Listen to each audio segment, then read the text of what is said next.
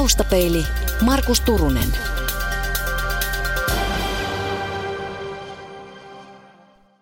On sunnuntai, huhtikuun alkupäivät vuonna 2013. Taivas Aarenbergin yllä on sininen ja pilvetön.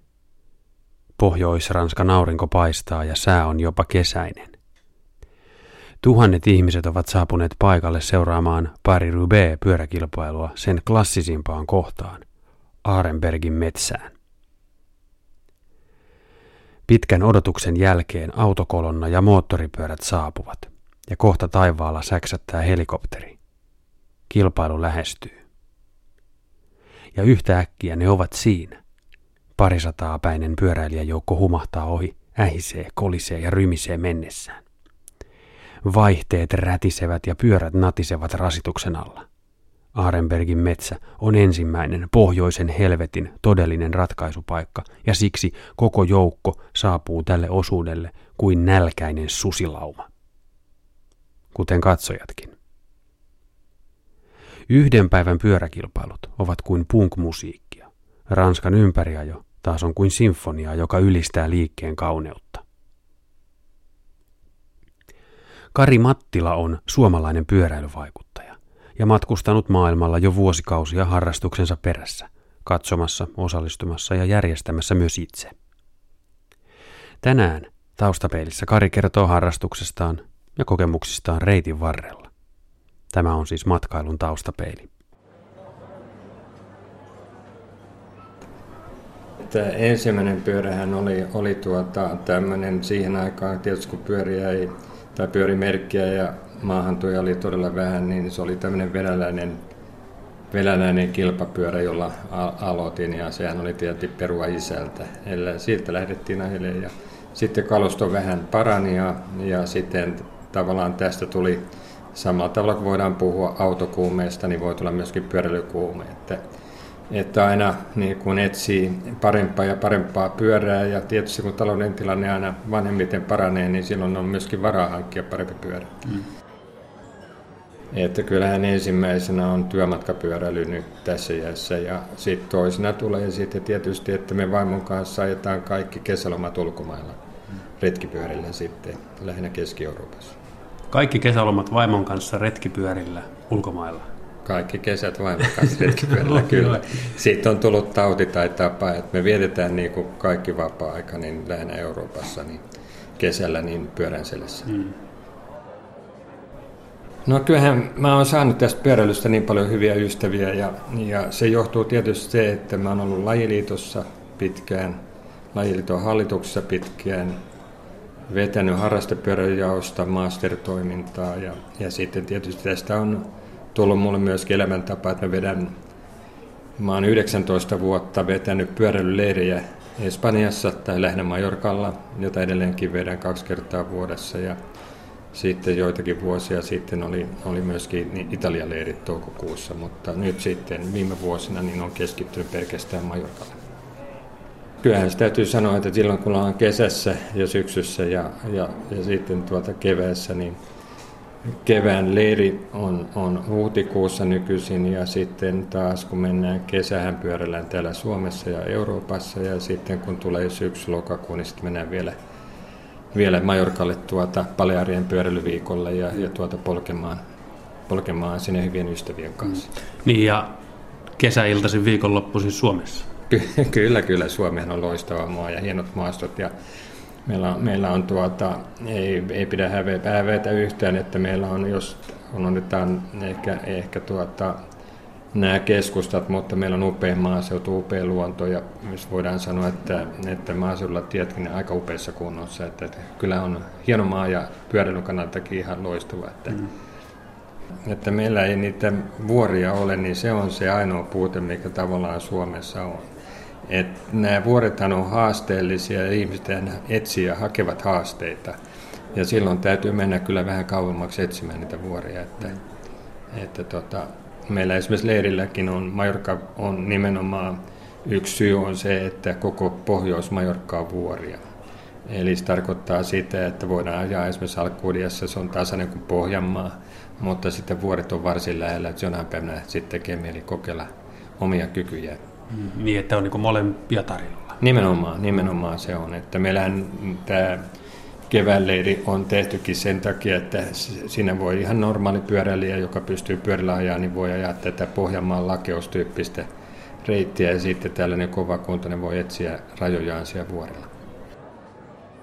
Kyllä mä ajan paljon lenkkiä yksin nyt nykyisin johtuen hänen siitä, että vauhti tietysti mulla on hidastunut ja kun ei ole enää tavoitteita. Aikaisemmin kun oli näitä kuntopyörätavoitteita, niin, niin silloin piti sitä kuntoa, kuntoa etsiä ja, ja tuota, nyt kun ei ole sellaisia tavoitteita enää, niin nyt voi ajaa vähän rauhallisempia katsoa enemmän maisemia ja, ja katsoa tuota vähän – mitä siellä luonnossa liikkuu ja, ja, ja sitten naistia myöskin hajuaistia sitten tuota, että kun keväällä aikaisin aloittaa työmatkapyöräily aikaisemmin, kun pystyn ajan keskuspuistoa aina aamuisin ennen seitsemää, niin siellähän tapas kaikenlaisia eläimiä ja myöskin sitten nämä kevään tuoksut, kun mennään kesään, niin ne on myöskin. Mm. Ja kyllähän pyöräilyssä sitten maaseudulla ja muualla niin voi sitten miettiä kaikkia kivoja asioita. Mutta pyöräilyssä kyllä pitää aina muistaa se, että vaikka yksikin pyöräilee, niin aina voi tapahtua ja sattua. Että kyllä sinne pitää aina keskittyä siihen pyöräilyyn tähän lajiin. Kari Mattila, pyöräilyn monitoimimies, matkailun taustapeilin vieraana. Osaatko analysoida, mietiskellä ääneen sellaista asiaa, että mikä on sinulle pyöräily ydin? Mikä on se, se, niin kuin se ajatus siellä taustalla? Kyllä, kyllä tota, kyllä se, kyllä se liittyy siihen terveyteen. Eli, eli tavallaan ollaan ulkona, meillä on pitki synkkä talvi, ja kun kesällä pääsee upeeseen luontoon, näkee miten luonto kevästä aina syksyyn muuttuu. Ja sitten, että tässä, jos verrataan juoksuun, niin tavallaan se maisema vaihtuu paljon nopeammin. Kyllä tämä kaikki liittyy niin kuin tähän terveyteen. Eli toisin sanoen, kun polkee, niin tuota, varmasti kunto pysyy kohtuullisen hyvänä ja, ja kyllä, se, kyllä se liittyy tähän kuntoon ja terveyteen. Kuinka paljon huomaat ajattelevassa fillarointia silloin, kun et pääse pyöräilemään?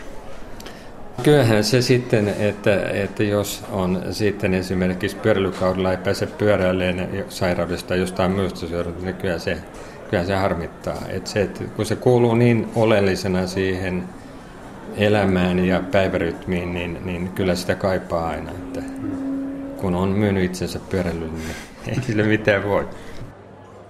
Pyöräilijän haastattelu tietysti mitään ilman pyörää. Mennäänpäs katsoa tuota yhtä tuossa, äsken jo vähän, vähän puhuitkin. Siinä on Cannondalein runko. Siinä näyttää olevan italialaiset kampanjolan osat. Se on väriltään tuollainen musta, sini, valko, limevihreä. Mitäköhän muuta siitä voisi vielä sanoa? No se näyttää ainakin ihan kilpapyörältä. Mikä Kari Mattila tämän tarina? Tämä on tallipyörä Italia, Italiasta, eli tämä on Liquogas-tallin tallipyörä, jota, jonka omistaja on ollut polakki Sylvester Smyd, joka ajaa, ajaa edelleenkin tallissa. Ja hän on palkattu talliin niin vuoristo-osuuksille, että on tämmöinen niin sanottu vuoristokauris, joka auttaa tuota, joukkueen kapteenia näissä kovissa vuoristoetapeilla. Ja tämä on sellainen alle 7 kilon erikoiskilpapyörä, jota on, on suoraan valmistettu tuota, tallin käyttöön. Ja tämän pyörän hinta silloin olisi, on ollut suurin piirtein vähän yli 10 000 euroa. Ja mikä tässä maksaa siis? No se on se, niin kuin tuossa aikaisemmin sanoin jo, että kyllä tämä on tätä gramman vääntöä, eli toisin sanoen, kun tämä painaa niin kuin 6,7 kiloa kilpailutilanteessa, niin, niin se maksaa. Se on vedetty, teknologia on vedetty niin hienoksi, että et, tota noin, pyörän pitää kestää noin 70 kiloa kavrin painon ja väännön putkelta veivataan. Ja tuota, kyllä se on se gramma ja euro, gramma ja euro.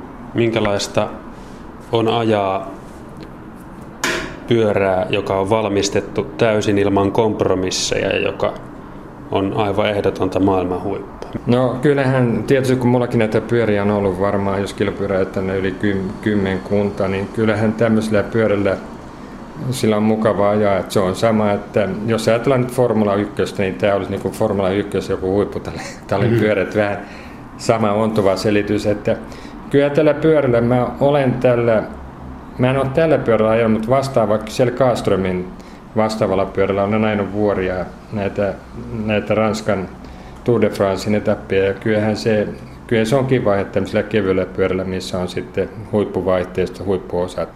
Yle, Radio Suomi. Missä kaikkialla sä oot ollut fillarointia katsomassa? Siis on ihan pyöräturisti.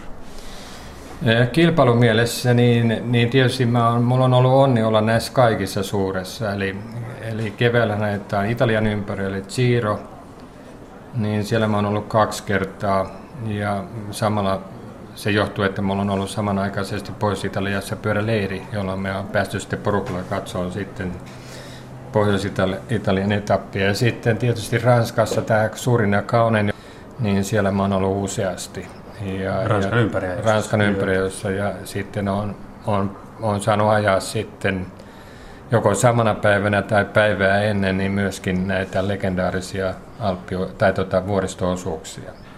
Ja sitten on ollut myöskin, kerran on ollut mahdollisuus Espanjassa olla syksyllä viimeinen näistä suurista, eli, eli Vuelta, eli Espanjan ympäri, että sielläkin on ollut kerran Avilan etapilla. Hmm. Minkälaista on olla siellä legendaarisilla vuoristoetapeilla katsomassa sen pyöräilijäporukan tuloa?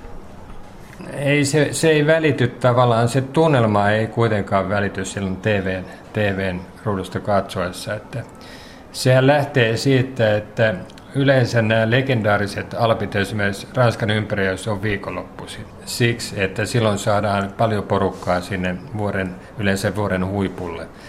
Ja se lähtee siitä, että yleensä belgialaiset ja hollantilaiset asuntovaunuautoilijat tulevat noin kaksi-kolme päivää aikaisemmin valtaamaan ne asuntoautolle ne paikat. Ja sitten aletaan maalaamaan sen oman idolin nimeä, nimeä siihen asfalttiin varsinaisesti kisapäivänä se lähtee siitä, että ensimmäiset nousijat vuorelle, riippuen mihin aikaan varsinaiset ammattipyöräilijät nousee sitä kyseistä nousua, niin tulevat yleensä viiden, kuuden aikaa aamulla, aamulla no. ja ruuhka kilpapyöräilijöiden osalta niin on, on varmaan seitsemän, kahdeksan välillä, jossa sitten käydään kovaa kisaa amatöörin osalta. Eli, eli siellähän on paljon kuntopyöräilijöitä, jotka nousevat sitten sinne huipulle.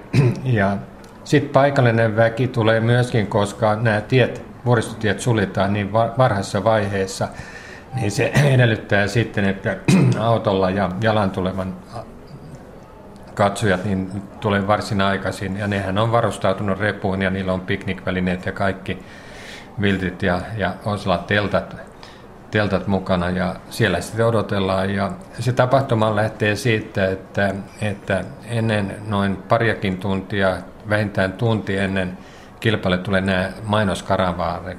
Ja näissä mainoskaravaneissa niin heitellään sitten näitä eri sponsoriten tuotteita, niin sitten yleisöllä niitä sitten kilpaa siellä keräillään. Ja sen jälkeen odotellaan sitten helikopterin ääntä, ja sitten kun se helikopterin ääni kuuluu, niin sitten kaikkien silmä kirkastuu ja sitten jäädään odottelemaan. Niin, niin, että se on merkki siitä, että ollaan suorassa lähetyksessä. Kyllä, kyllä. Mutta sittenhän tulee jo sitten tulee näitä etuautoja, poliisiautoja, moottoripyöriä ja muita, mutta tämä helikopterin äänihän siellä vuorilla sitten kun se kaikuu, niin on aina sellainen merkki sitten, että että tota noin, niin ammattilaiset on tulossa. Toinen, mikä on myös lisännyt, nyt on, on tämä tiedonkulku myöskin asiakkaalle parantunut huomattavasti, että esimerkiksi näillä vuoristoetapeilla on tullut jättiskriinejä. Mutta ennen näitä jättiskriinejä oli sellainen, että nämä sakut ja muutkin toi autoja sinne ja niillä oli sitten tuota pelit ja vehkeet, eli katsottiin televisiosta okay. suoran lähetyksenä. Siinä oli ongelmana sitten akun loppuminen, mutta autohan voi käynnistää uudestaan, että akku mm. saadaan virta, että voidaan katsoa mm. sitä. Että nämä on valtavia kansanjuhlia. Ja sitten se tunnelma, joka syntyy sitten siinä vaiheessa, kun ensimmäinen kilpailija tulee, niin se on, se on jotain kummallista, se on outoa. Ja sitten mikä siinä on kaikista, niin kuin, niin kuin, jos ajatellaan nyt näitä uploadeja, niin esimerkiksi niin kyllähän se kärki saa hyvät uploadit ja kaikki ajat saa kannustusta, mutta viimeinen, joka tulee sieltä, saa parhaat kannustukset. Ai. Näitä uupuneita apuajajia, jotka on niin kuin jäljessä sitten, ei nyt tuntitolkulla, mutta 10, 20, 30 minuuttiakin on mahdollista, niin näitä kannustetaan. Hmm. Ja yleisö kannustaa tietysti, ja kun ei sinne pää, ei pääse minnekään, että poliisi on sulkenut tämän reitin niin, että vasta kun viimeinen huoltoauto on mennyt, niin sen jälkeen alkaa sitten paluu alas vuorilta. Yle, Radio Suomi. No näistähän legendaarisista on Albe Hyös, joka on, on niin kuin kaikista kuuluisin. Siinä on, onko se nyt 26 kurvia, kun siinä on, mä itse sen kaksi kertaa, niin siinä, siinä se vuori on kuitenkin, kun se on jyrkkä ja siellä on nämä kurvit, niin, niin se koko, se on, se on vuori, joka on kokonaan täyttyy ihmisiltä se, koska sinne ihmisillä ei ole niin paljon tilaa tien ulkopuolella, koska siellä on syvä pudotus ja rotku, että toisella puolella voi olla, niin se täyttyy kyllä. Ja, ja, ja tota noin, niin siinä, jos ei ole varannut sitä katsomaan paikkaa itselle riittävän ajoissa, niin siellä on vaikea nähdä kilpailijoita osasta reitillä, että siellä on niin isot maassa. Tänne kilpailualle tulee jo porukat varaamaan paikkoja jopa kolme päivää ennen kilpailua jo, että se on niin, niin suosittu. Mikä sä luulet, Kari Mattila, että on, tekee siitä niin mielettömän kiehtovaa siitä, että on miespyörä ja vuori? Ja sitten jos se sattuu nyt vielä Tour de Francein etujoukossa tai jossain tämmöisessä niin kärkipäässä tapahtuu, mikä siinä niin kuin ihmisiä niin kiihottaa? Nämä on suuria tähtiä, nämä on suuria idolia ja jokainen haluaa nähdä ne elävänä ja missä se on parhaiten nähtävänä vuorilla, koska vauhti on hidas. Jos me ajatellaan sitten tasamaa-etapilla, niin jos kaverit polkee just sillä kohdalla viittä, viittä, kuutta kymppiä, niin se on yksi huijaus, että mm. sitten ei näe niin ollenkaan.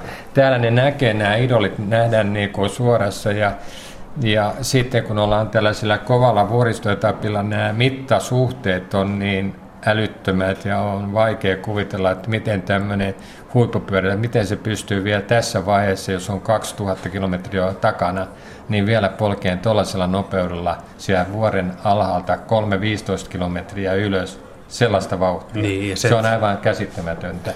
Ja ilmeisesti se vauhti ei myöskään välitys siinä, mitä ei, sitä ei, mennä. ei, ei. Että, et, tota, kyllä nämä, mä sanoisin, että nämä vuoristotapit on se suola just siinä. Ja jos suomalainen niin haluaa mennä nyt ensimmäistä kertaa esimerkiksi katsomaan niitä, niin, niin kannattaa mennä niille vuoristoetapeille.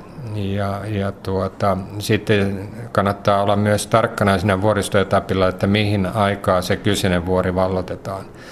Ja tämä johtuu sitten, että nämä poliisisedät ei ole kovin ystävällisiä, ne on aika ankaria. Eli, eli tuota, jos ajatellaan, että lasketaan, että huiput on kello 12 keskellä päivää siellä vuoren huipulla, niin voi olla, että yhdeksältä on jo myöhäistä. Viimeistään yhdeksältä pitää lähteä kiipe, jos haluaa sinne ylös. Ja yleisöhän haluaa kuitenkin sinne vuoren huipulle, että jos siellä on sitten tuota, välietappi, esimerkiksi siellä mäkikiri tai muu, niin ja siellä on aina kiva seurata siellä huipulla, kuka siellä vuorolla on sitten ensimmäisenä. Mm. Eli porukat menee sinne. Ja niin kuin tuossa aikaisemmin totesin, että hyvät paikat varataan jopa kolme päivää aikaisemmin. Siellä on telttailijoita hyvin paljon, vaeltajia paljon ja sitten näin ennen kaikkea nämä valtavat asuntoautomäärät. Yeah. Ja, majoitus, ja majoitus, joo, ongelmana on majoitus, eli kun nämä on viikonloppuisin, niin lähihotellit on kyllä sitten varattuja aikaisin paikalle, eipä muuta.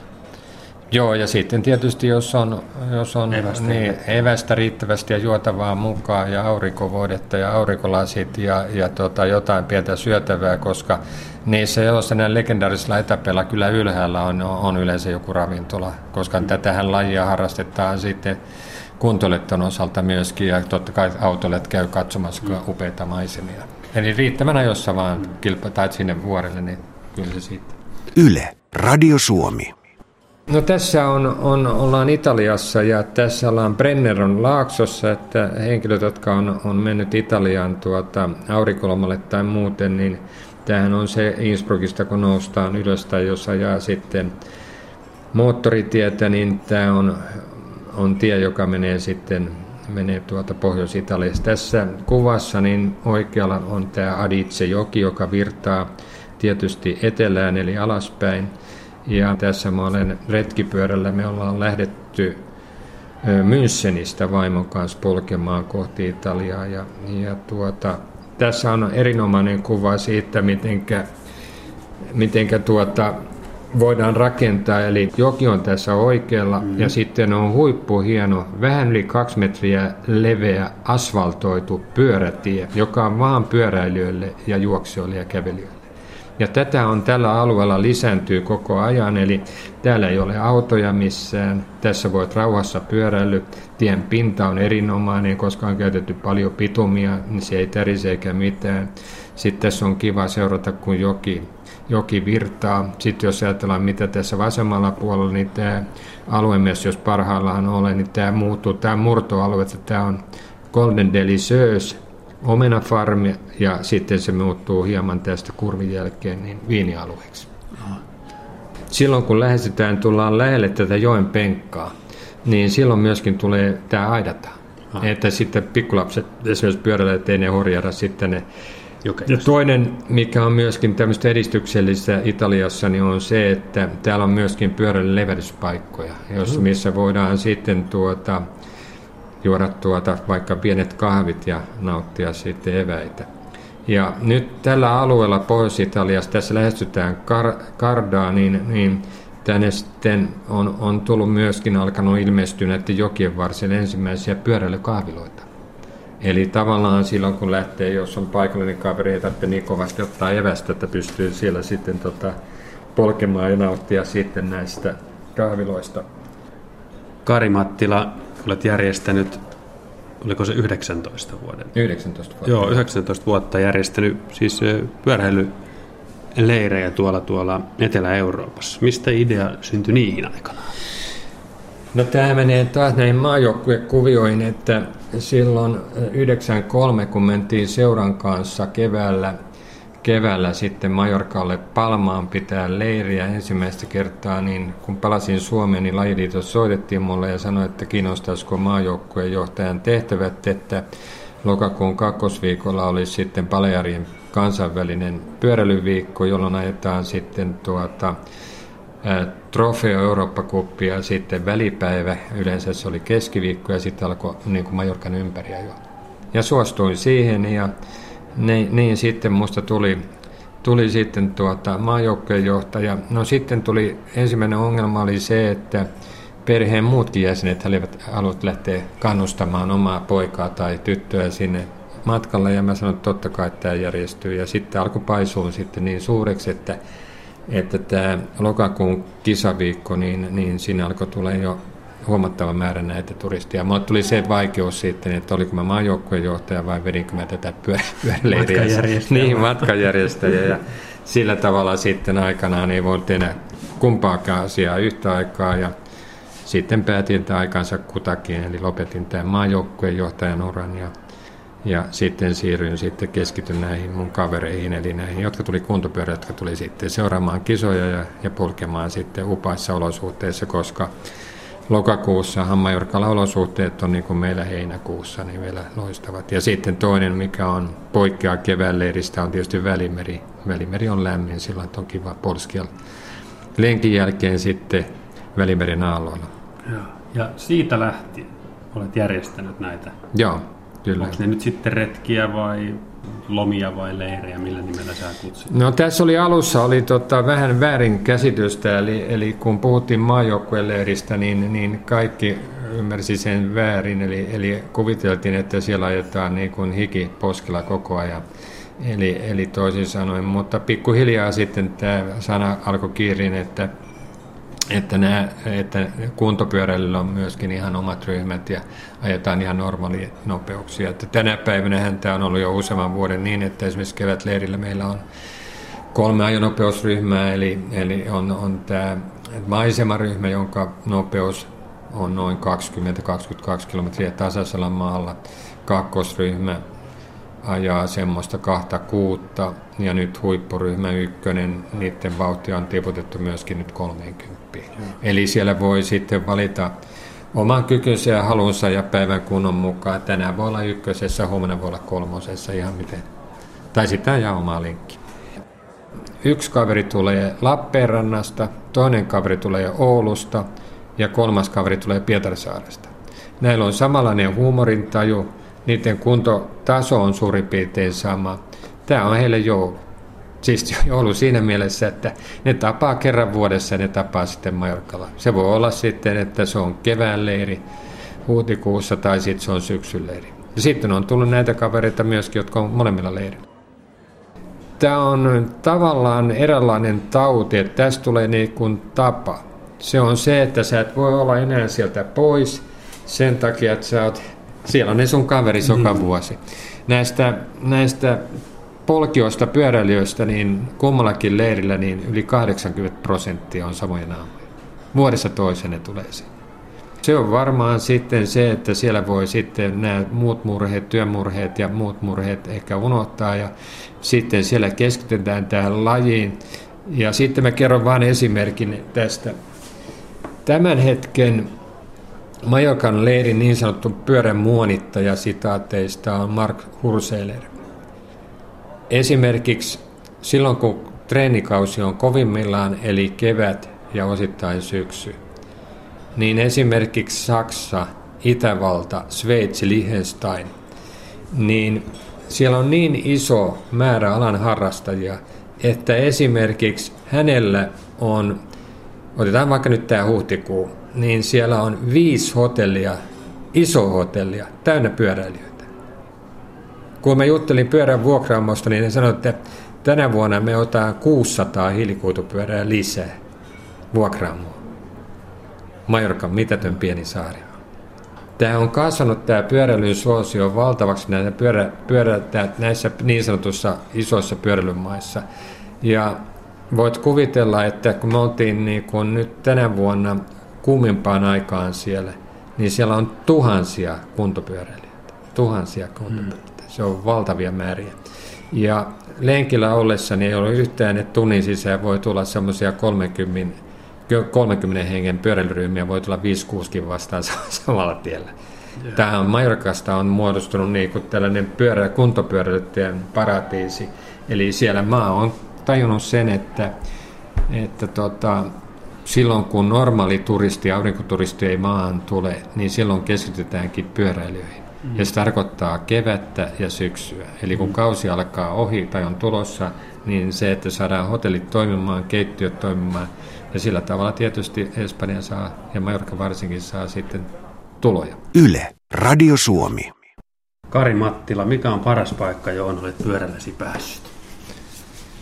Joo, niitä oikeastaan useitakin paikkoja. Tietysti nämä legendaariset nousut on sellaisia voimankoetuksia, voimankoetuksia ollut itselle, että minulla on ollut mahdollisuus ajaa Alde kaksi kertaa ja sitten Lotare, Calibier, Telegraafi, Isoardet, nämä on ollut niitä huippuhetkiä. Mutta tietysti kyllähän näihin sitten, kun on ajanut Italian ympäri vuonna 1993, 94 ajoin Euroopan halki, nämä on ollut sellaisia, jotka on jäänyt vahvasti niin kuin mieleen. Joka kesä pyörällään jossain, että, että tota, tätä touhua nyt on ollut sitten tässä suhteessa kanssa parikymmentä vuotta ollaan siellä Euroopassa touhuttu. Entäs mikä olisi sellainen paikka, johon vielä haluaisit pyörälläsi päästä?